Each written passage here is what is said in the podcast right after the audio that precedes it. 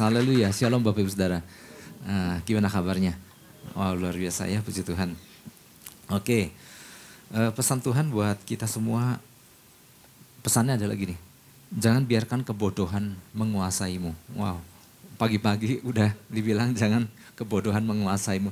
Pagi-pagi udah diomelin. Ya. Enggak, mari kita sama-sama belajar. ya. Apa yang dimaksud dengan kebodohan? Ya kita mau belajar, sering kita sering dengar kata bodoh di dalam kehidupan kita sehari-hari. Kita sering mendengar kata pintar, kita sering juga ingat di Alkitab juga ada kata bodoh. Nah, apakah kata bodoh yang sering kita gunakan sama dengan yang di Alkitab nyatakan soal kebodohan? Tapi intinya Tuhan gak mau kita anak-anak Tuhan hidup di dalam kebodohan. Atau membiarkan kebodohan menguasai diri eh, anak-anak Tuhan diri kita. Oke, sebelumnya mari kita sama-sama baca satu ayat Efesus pasal yang kelima ayat 17. Satu ayat yang kita udah sangat apal ya. Oke, sini udah terpampang di depan. Saya mau ajak kita baca sama-sama satu ayat ini. Satu, dua, tiga. Sebab itu, janganlah kamu bodoh. Tetapi usahakanlah supaya kamu mengerti kehendak Tuhan. Oh ya, ada satu ayat lagi di ayat lima, gini dah. Efesus 5, 15, 16, 17. Oke, saya baca ayat ini bergantian ya. Karena itu perhatikanlah dengan saksama bagaimana kamu hidup. Janganlah seperti orang bebal, tetapi seperti orang arif. Sebab itu janganlah kamu bodoh, tetapi usahakanlah supaya kamu mengerti kehendak Tuhan. Ya, ada beberapa minimal dua kata bodoh atau ada yang bilang uh, di, di dalam ayat 15 dikatakan bebal. Ya, ini semua memiliki arti yang sama. Ya, surat ini ditulis Bapak Ibu Saudara oleh Rasul Paulus ditujukan bukan cuma hanya sebetulnya bukan uh, awal mulanya memang bukan cuma hanya untuk jemaat Efesus saja ya. Tapi juga kepada lingkup wilayah yang lebih luas lagi ya. Dan bukan hanya kepada lingkup jemaat pemula ya yang masih diajarkan oh jangan ini salah jangan itu bodoh dan lain bukan bukan. Bukan hanya untuk jemaat pemula aja tetapi juga kepada mereka yang telah mengiring Tuhan lama ya yang mereka yang telah lama mengikut Tuhan.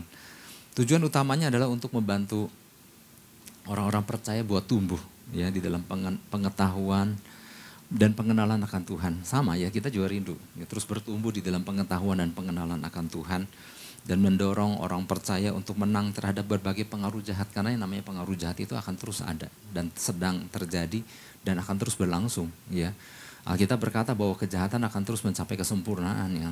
ya. Orang jahat akan semakin jahat tapi orang benar akan semakin benar juga. Nah, tetapi juga kita harus hati-hati ya.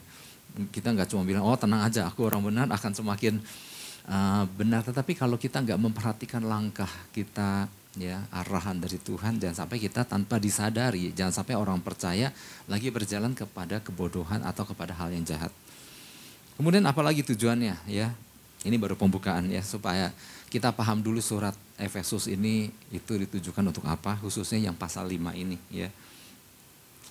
Untuk menanggalkan manusia lama dan mengenakan manusia baru ya salah satu tujuan yang tadi ya selain mendorong orang percaya terhadap untuk menang terhadap pengaruh jahat juga untuk menanggalkan manusia lama dan mengenakan manusia baru ya sebagaimana seharusnya di dalam Kristus. Nah pada pada bagian ini di pasal yang kelima ini Bapak Ibu Saudara kan di situ eh, judul perikopnya anak-anak terang ya hidup sebagai anak-anak terang. Nah di situ dijelaskan bahwa kalau hidup sebagai anak-anak terang ya jangan bodoh gitu ya. Nah oke okay, sebelum saya sampai uh, jelaskan soal yang namanya bodoh itu, nah di situ Rasul Paulus masih di pasal yang kelima dia lagi menjelaskan tentang dua kondisi waktu dahulu dan sekarang. Dulu kita gimana, sekarang seharusnya gimana ya. Jadi kondisi ter, kondisi waktu tersebut menjelaskan akan keberadaan manusia yang dulunya berada dalam kegelapan namun sekarang udah di dalam Kristus ya, di dalam terang Kristus. Nah, kata hidup dalam terang yang dimasukkan adalah hidup yang terus-menerus tanpa henti menjadi terang, ya, terus-terusan ya berfungsi memancarkan terang. Nah, setelah seharusnya dulu apa, sekarang jadi apa, menjadi anak-anak terang di dalam Kristus. Nah, setelah hidup di dalam sebagai anak-anak terang, nah kita si anak-anak terang ini udah jangan ikut ambil bagian lagi melakukan perbuatan gelap. Ya, ini saya sengaja paparkan dulu karena perbedaan-perbedaan nanti soalnya di bagian dalam juga ada perbedaan. Apa sih bodoh, apa sih bijak. Ya. Jadi dulu kita hidup dalam kegelapan, dulu di luar Kristus hidup dalam kebodohan. Tapi sekarang setelah dalam Kristus, nah harusnya hidup dalam terang. Udah nggak melakukan perbuatan gelap lagi. Dan bukan cuma sekedar nggak melakukan perbuatan gelap, harus menelanjangi kegelapan. Wow. Jadi bukan aja udah bukan hanya udah nggak nyuri lagi istilahnya, bukan hanya udah nggak membunuh lagi, tetapi berani mengungkapkan, berani menelanjangi segala kegelapan. Ya, jadi ada hidup aktif sebagai anak-anak terang yang harus kita jalani. Ya, nah di sini masuk ke dalam perbedaan bahwa kalau dulu hidup dalam kegelapan, sekarang hidup dalam terang, dulu hidup dalam kebodohan, dalam kebebalan, nah seharusnya sekarang hidup dalam kebijaksanaan, hidup seperti orang arif, Alkitab tadi dikatakan. Hidup sebagai orang bijak. Ya, udah jangan jadi orang bodoh lagi.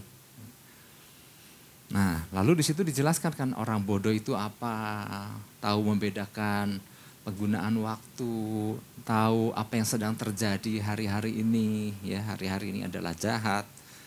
Nah, oke, okay, langsung aja deh gini, ya ini yang jadi pesan Tuhan buat kita. Kata bodoh di dalam kalimat tadi yang tadi kita baca, ini menjadi penekanan dari pesan Tuhan buat kita, saya Bapak Ibu Saudara.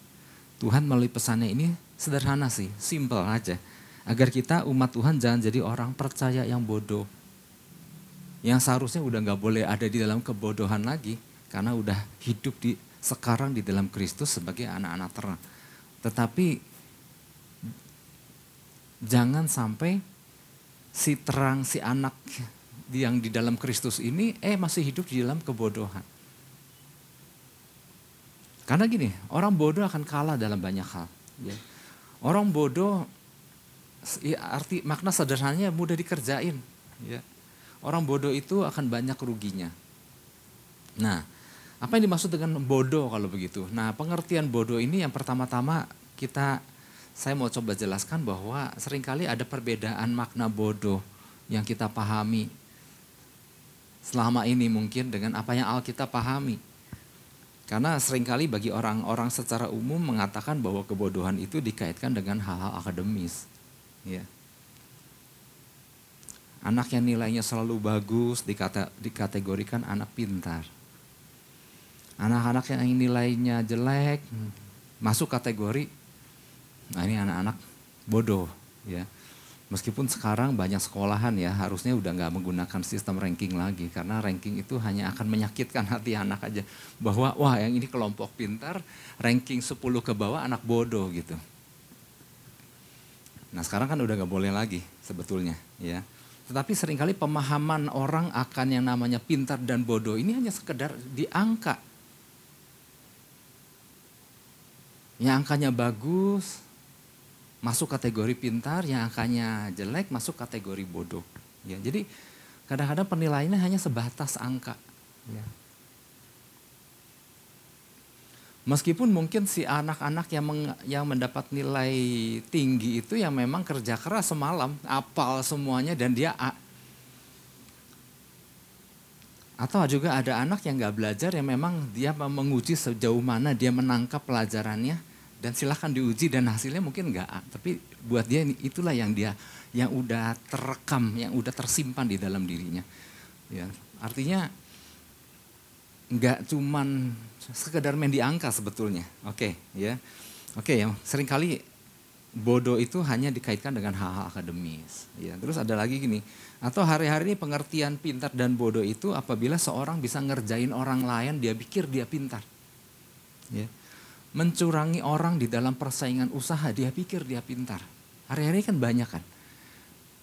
Dia ngelabuin bank dan dia kabur dan dia pikir dia pintar. Dan pihak yang dikelabui dia bilang, nah itu bodoh, kena dikerjain gitu. Nah jadi pengertian pintar dan bodoh kadang-kadang berkisar soal apakah seseorang bisa ngerjain seseorang dan merasa dirinya pintar. Ya. Bisa nawar abis-abisan sampai yang jualan, aduh naik nggak ada untungnya. Nah waktu kita bisa, waktu orang itu bisa nawar abis-abisan dia merasa dirinya pintar. Nah apakah pengertiannya hanya sebatas di wilayah itu? Dan ini kan yang dipahami banyak orang kan, merasa pintar kalau dia bisa menang atas sesuatu. Atau pengertian bodoh itu dika, dikaitkan dengan gini, dipakai atau enggaknya otak seseorang, ya. Kepada orang yang bodoh, makanya pakai otaknya gitu ya. Nah nanti kita akan belajar apa kata Alkitab tentang bodoh, apakah berkisar soal angka, berkisar soal bisa ngerjain orang, ataukah berkisar soal penggunaan otak atau enggak gitu. Nah ternyata pengertian bodoh yang dimaksud pada ayat-ayat di uh, Efesus 5 ini dan ayat-ayat di Alkitab lain nggak ada kaitannya dengan semuanya itu. Juga nggak ada kaitannya dengan nilai akademi seseorang, ya. Nggak ada kaitannya dia sekolah di mana, nggak ada kaitannya uh, sederet gelar yang dia miliki, nggak ada nggak ada kaitannya dengan seberapa tinggi dia sekolah ya. Meskipun gak salah dengan semuanya itu tetapi yang namanya pintar dan bodoh yang dimaksud di Alkitab nggak ada hubungannya dengan semua itu. Nggak ada hubungannya dengan hal-hal akademis ya. Nah yang salah adalah dengan segudang prestasi dan nilai akademis dan tingginya sekolah otomatis yang salah adalah si orang tersebut merasa dirinya pintar di dalam Tuhan pasti pintar di dalam Tuhan nggak belum tentu oleh sebab itu nanti kita mau belajar apa kata Alkitab tentang hal tadi tentang kebodohan tadi. Ya. Nah ternyata gini Bapak Ibu Saudara, untuk mengatasi kebodohan itu bukan cuma sekadar, ya makanya gini, kita harus paham dulu makna kebodohan. Kalau kita cuma tahu kebodohan hanya soal belajar dan gak belajar, dapat nilai A atau nilai D seperti itu, maka solusinya kadang-kadang gini, oh ya lain kali belajar ya anak ya. Nah, kalau besok kamu ulangan, mama temenin, papa temenin, ajarin, papa mama ajarin supaya kamu dapat nilai A. Waktu anak itu dapat nilai A, kita bilang, nah ternyata kita pinter. Hanya sebatas A dan D atau B atau C. Mengkategorikan orang pintar, seorang anak itu pintar atau enggaknya. Nah ternyata gini Bapak Ibu Saudara, untuk melepaskan diri dari kebodohan itu perlu keputusan besar dalam hidup orang percaya bukan cuma sekedar ya udah besok nanti kalau ulangan ya belajar lebih rajin bukan cuma sekedar itu Tuhan gak ingin kita sebagai orang percaya hidup dalam kebodohan. Nah untuk mengatasi kebodohan itu perlu keputusan dan tindakan. Karena gini kebodohan adalah sesuatu hal yang sulit dilepaskan atau dienyahkan dalam diri seseorang. Ternyata perkara bodoh itu bukan per, bukan perkara ya udah rajin-rajin belajar. Bukan cuma soal itu. Kebodohan adalah sesuatu yang bercokol. Yang benar-benar harus punya keputusan besar. Misalnya gini, kita bukalah di Amsal 27 ayat 22. Aduh hari ini udah ngomong bodoh dan pintar, bodoh dan pintar ya. Tetapi ya ini ya pesan-pesannya seperti ini ya saya sampaikan. Amsal 27 ayat 22. Karena gini ternyata nggak mudah melepaskan kebodohan. Perlu keputusan besar Ya di sini dikatakan, sekalipun engkau menumbuk orang bodoh dalam lesung dan dengan alu bersama-sama gandum, kebodohannya tidak akan lenyap daripadanya. Wow. Ternyata nggak semudah itu melepaskan diri dari kebodohan. Ya. Sebelum orang itu menyadari akan kebodohannya, ya, lalu melakukan sesuatu untuk mengatasi hal itu, maka kalau dia nggak melakukan itu sebuah keputusan besar maka sebetulnya nggak ada perubahan apa-apa artinya perlu keputusan besar dalam hidup orang percaya untuk melepaskan dirinya dari kebodohan ya. kalau nggak kebodohan akan tetap melekat dalam diri orang itu ya nggak akan lenyap bahkan gini jangan sampai kebodohan itu terbawa sampai mati ya nah dampak dari kebodohan ya banyak ya akan merugikan ya Kebodohan itu akan merugikan diri orang itu sendiri. Ya. Orang yang merasa dia pikir dia nggak apa-apa telah melakukan hal yang salah di mata Tuhan, ujung-ujungnya yang rugi siapa? Apa Tuhan rugi? Enggak. Tuhan nggak pernah rugi. Yang rugi apa? Dia sendiri. Oke, lanjut ya. Oleh sebab itu kita mau belajar. Apa yang dimaksud dengan jangan bodoh dari pesan Tuhan ini? Nah mengacu daripada ayat-ayat yang di Efesus pasal 5 mari sama-sama kita akan menemukan beberapa kebodohan ya. Sebenarnya banyak loh, makanya saya nggak terlalu nggak terlalu biar biar yang lain ntar pengkhotbah selanjutnya yang akan meneruskannya. Ya, karena kalau saya borong semua nanti nggak kebagian. Oke, Bapak Ibu Saudara, saya bagian-bagian yang yang yang mau menekankan pengertian bodoh dan bijak itu ya. Oke. Yang pertama, orang bodoh adalah orang yang tidak mau tunduk atau mengakui bahwa Tuhan itu berdaulat, Tuhan itu hadir, dan Tuhan memiliki tujuan dalam hidupnya. Saya ulangi, orang bodoh ya yang pertama gini, orang yang tidak mau tunduk atau mengakui bahwa Tuhan berdaulat, Tuhan hadir, dan Tuhan memiliki tujuan dalam hidupnya. Beda kan? Ya, bukan cuma sekedar nilai A, B, C, D. Nggak ada hubungannya dengan itu. Ya. Karena orang yang nilai A juga bisa orang yang nggak ngerti bahwa Tuhan punya rencana dalam hidupnya. Orang yang nilainya A juga mungkin nggak menyadari bahwa Tuhan hadir dalam hidupnya. Ya, jadi nggak ada hubungannya dengan nilai akademis. Ayatnya Efesus 5 ayat 15. Efesus 5 ayat 15 di situ dikatakan karena itu perhatikanlah dengan saksama bagaimana kamu hidup. Janganlah seperti orang bebal, tetapi seperti orang arif. Nah dari penjelasan saya di awal, waktu baca lagi ayat ini, ternyata kita udah mulai hati-hati. Wow, ternyata mulai terasa ada perbedaan besar nih antara orang bebal atau orang bodoh dengan orang arif. Ya, di dalam terjemahan bahasa Inggrisnya, so be very careful on how you live.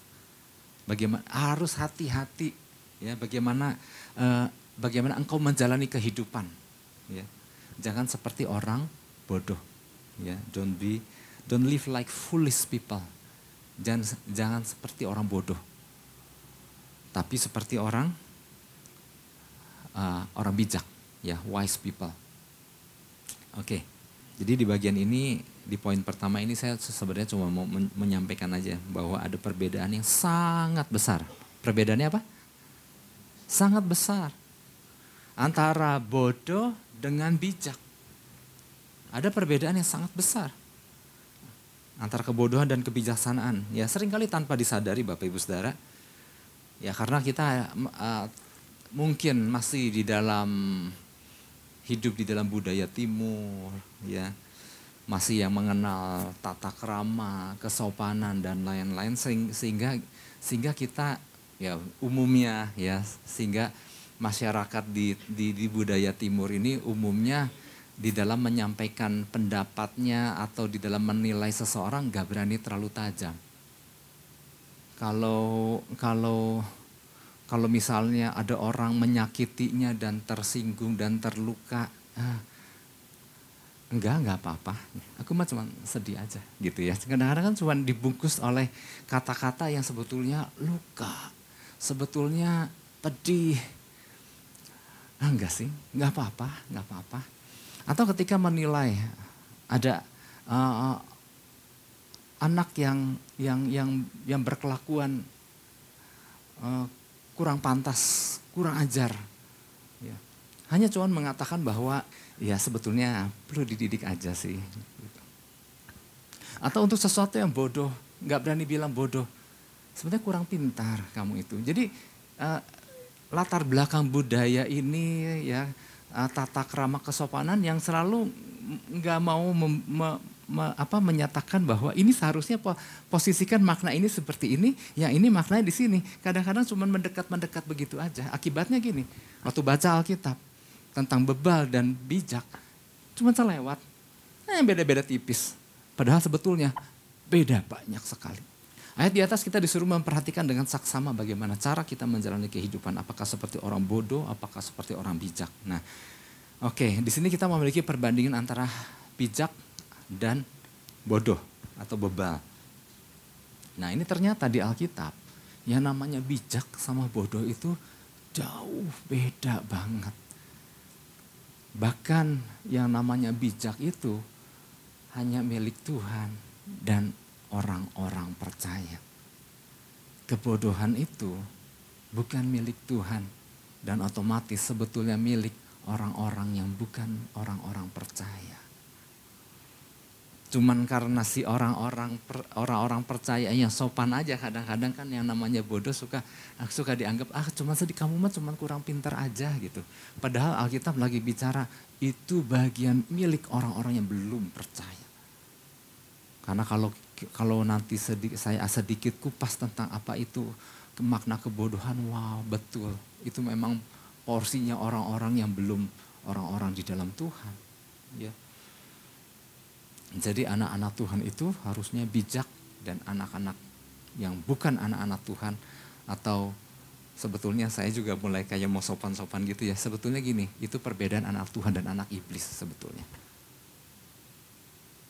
Kalau dilihat perbedaan nyatanya, uh, makna nyatanya itu bijak porsi anak Tuhan, kebodohan porsi anak iblis.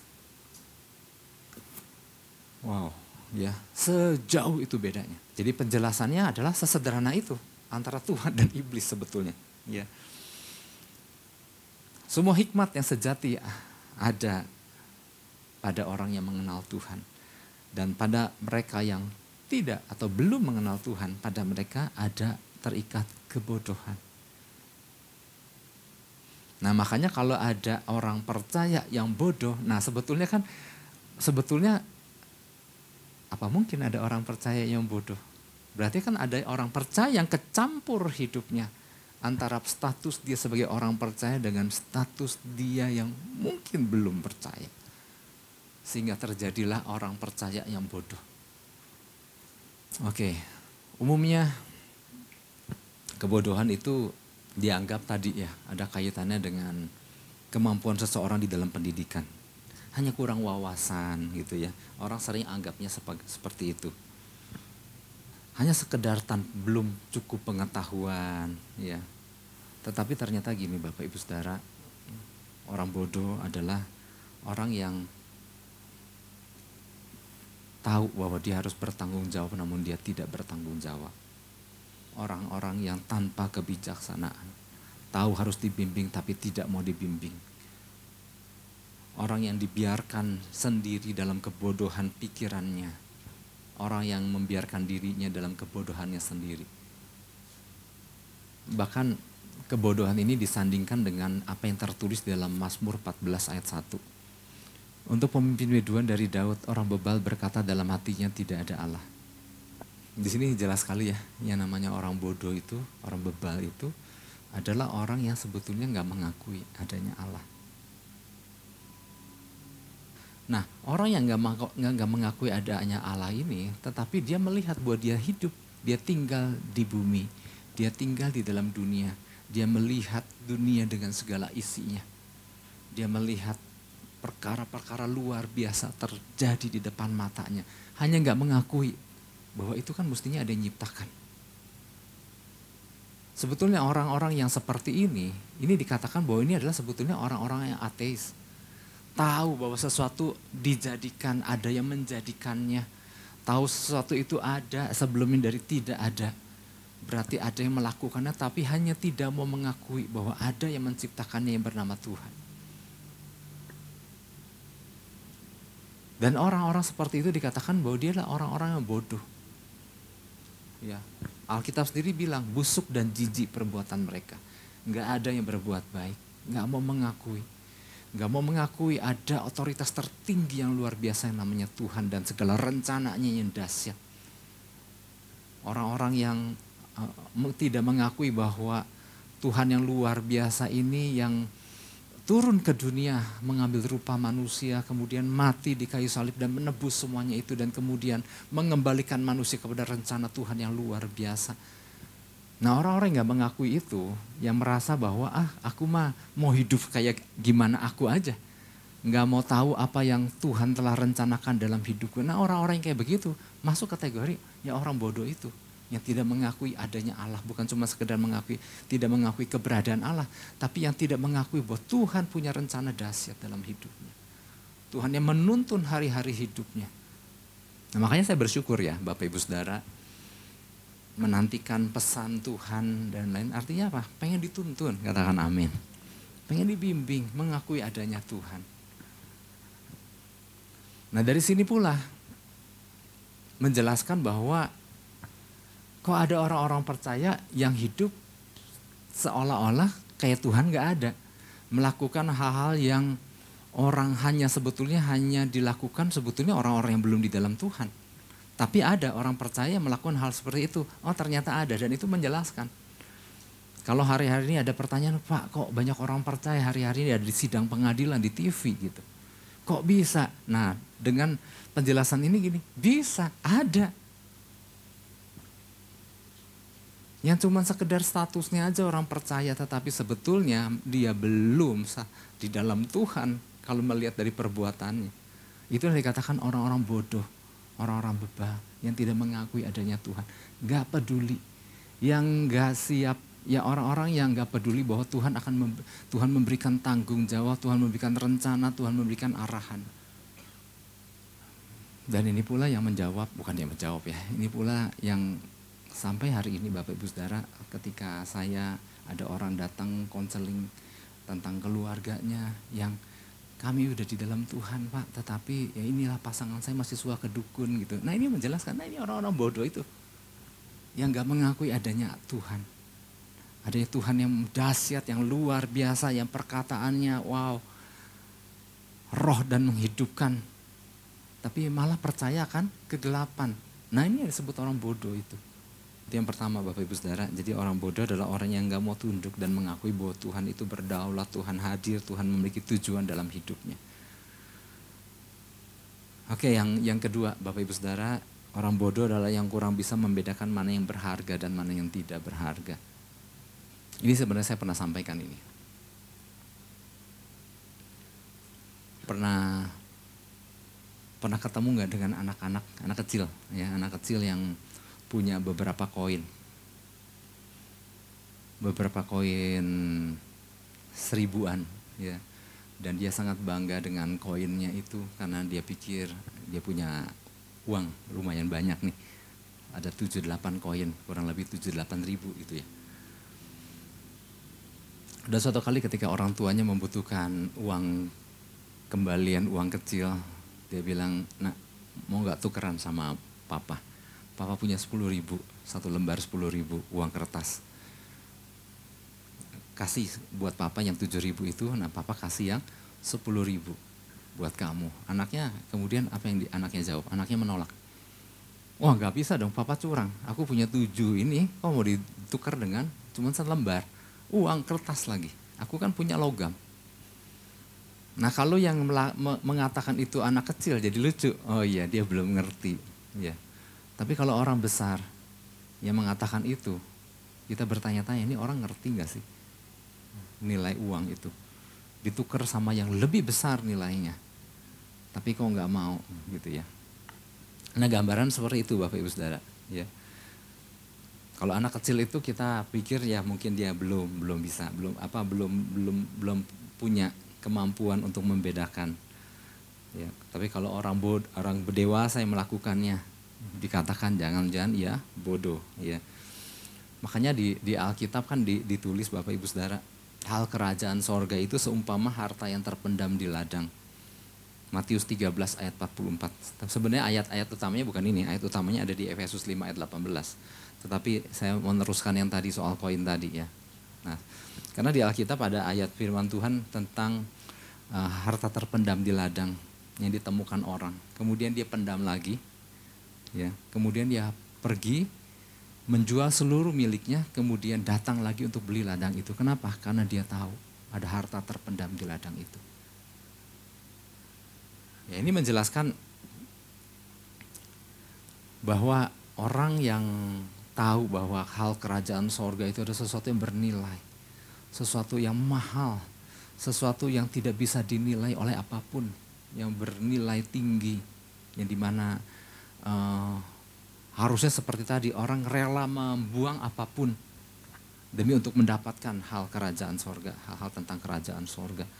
Seperti Rasul Paulus kan, yang di dalam hidupnya dulu dia sangat bangga dengan perkara-perkara lahiriah yang dia miliki. Ya, dia bukan orang sembarangan. Dia punya segala-galanya, dia punya pengetahuan, dia punya pendidikan tinggi dan dia punya status yang sangat dibanggakan. Tetapi dia bilang semuanya itu kuanggap sampah karena pengenalan akan Kristus jauh lebih mulia. Wow ini luar biasa ya. Jadi nah orang bodoh itu adalah orang yang tahu menghargai bahwa yang dari Tuhan itu nilainya tinggi, berharga, nggak bisa dinilai dibandingkan oleh apa pun, sehingga dia rela melepaskan semua yang yang yang enggak yang nilainya lebih rendah demi untuk mendapatkan demi untuk memperoleh semuanya itu. Ya. Jadi orang-orang orang yang bijak, orang berhikmat itu tahu membedakan mana yang berharga dan mana yang tidak. Nah orang bodoh adalah orang yang tidak tahu membedakan mana yang berharga dan mana yang tidak berharga.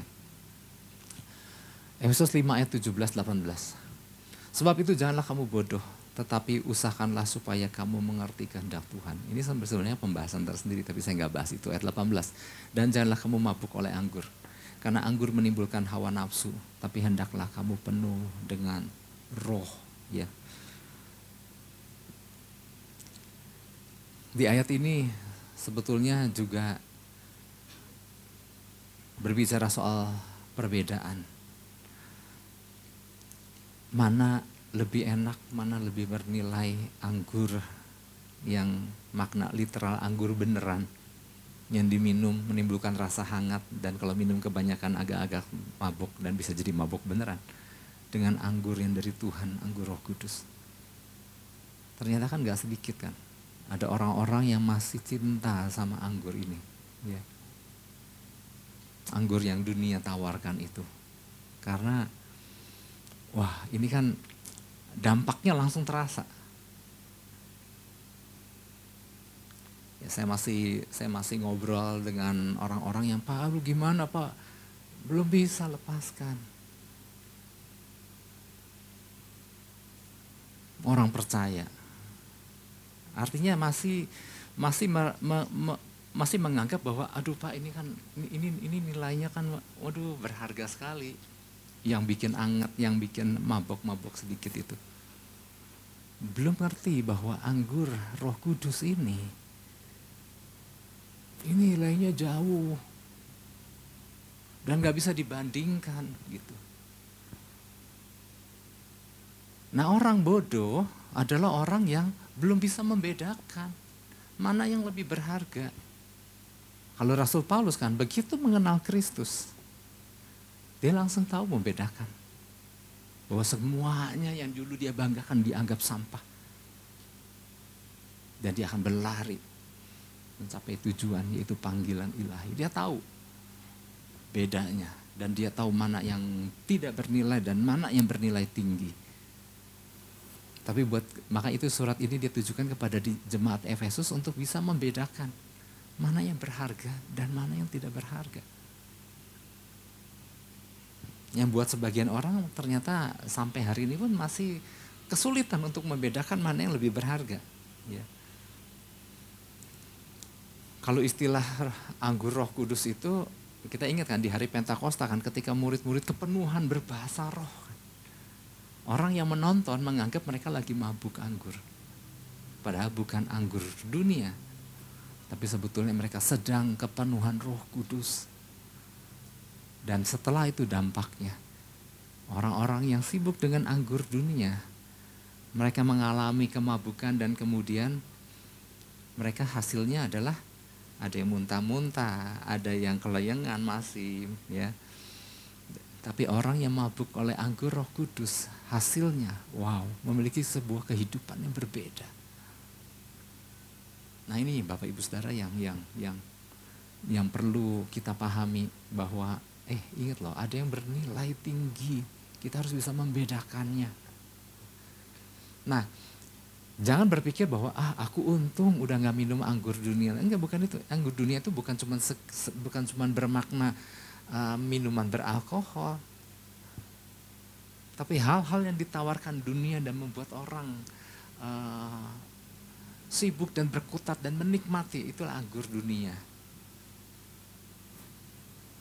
Nah orang-orang bijak adalah orang yang tahu membedakan bahwa ini bernilai tinggi dan bernilai kekal. Kalau kita tahu itu bernilai tinggi dan bernilai kekal, orang bijak akan kejar itu. Katakan amin. Orang orang bijak akan berusaha mendapatkannya. Makanya di dalam eh, perumpamaan di Matius 13 tadi kan sampai dia jual seluruh hartanya setelah dia mengatakan bahwa dalam harta itu adalah di dalam tanah itu adalah harta terpendam. Dia jual seluruh hartanya, kemudian dia beli ladang itu karena dia tahu ada yang bernilai tinggi di dalamnya. Yang kalau dia beli itu, maka apa yang dia pernah jual itu nggak ada harganya. Karena apa yang dia dapatkan jauh lebih tinggi, lebih mahal. Nah kemampuan untuk itu tuh ternyata gini Bapak Ibu Saudara, nggak semua orang punya. Hanya orang bijak yang punya. Orang bodoh nggak bisa memiliki perbedaan itu. Dan kita udah tahu kan bedanya bijak dan bodoh itu selebar sejauh orang percaya dan bukan orang percaya.